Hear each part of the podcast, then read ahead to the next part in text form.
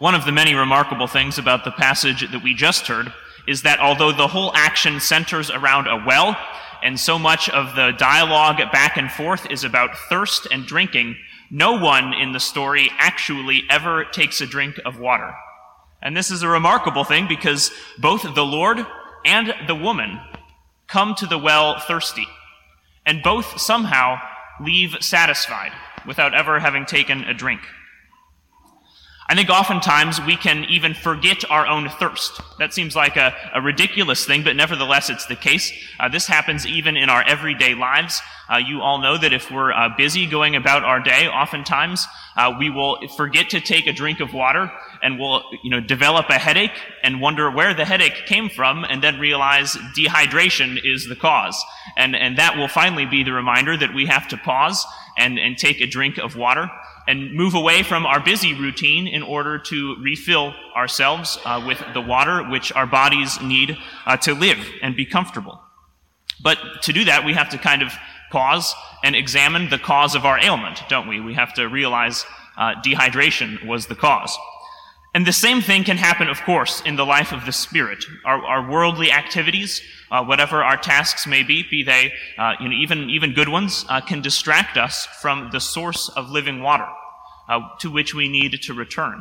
And without a, a constant examination of ourselves, uh, we'll often forget the source of our ailments, uh, which is the thirst which we have not sated, the thirst that was born into each of our hearts, a thirst for God.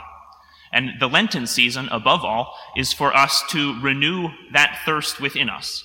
Uh, we speak of Lent being a preparation for baptism, and that indeed it is, even for those who have been baptized, uh, because we re examine our hearts and see where in them uh, the, the spring of living water, uh, which the Lord says flows up from the one who believes in him, uh, might have in some way or other have become uh, clogged or jammed uh, by the, the, the, cares of this world and by our own worldly vices. And through repentance and confession, uh, we can be healed of those, of those uh, log jams of the heart, which dam up the water that should well up within us. And so every Lent, uh, we return especially to repentance and to confession uh, to reopen that spring of living water, which the Lord desires to pour forth from within our hearts. Uh, but Lent is also a preparation for baptism in a more literal way, and today we celebrate the, the first scrutiny for those entering the church, uh, preparing uh, to be received into full communion with the Catholic Church and, and to, be, to receive baptism. And so, in that sense, uh, we prepare for baptism in a much more literal way. Uh, we walk along the road with those who seek to have that living well of water planted within them uh, through the sacrament of baptism. We often think uh, that our repentance is for us.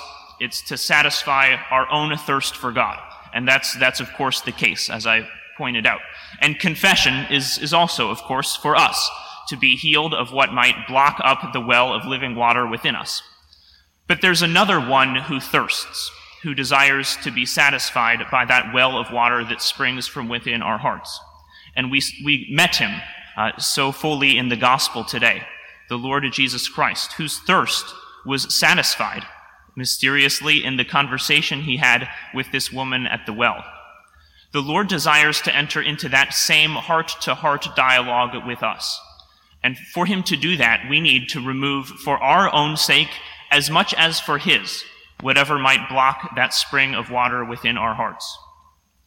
Above the altar in every chapel of the Missionaries of Charity, the order founded by uh, Saint Mother Teresa, are, are two words the words, I thirst, the words of the Lord from the cross. And indeed, the Lord thirsts. He thirsts for the love which should well up from each of our hearts, and so sadly often does not.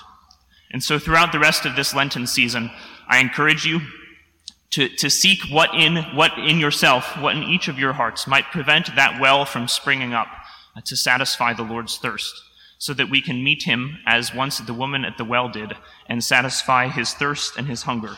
Uh, for his hunger is satisfied by doing the will of the merciful Father who sent him for the salvation of the world.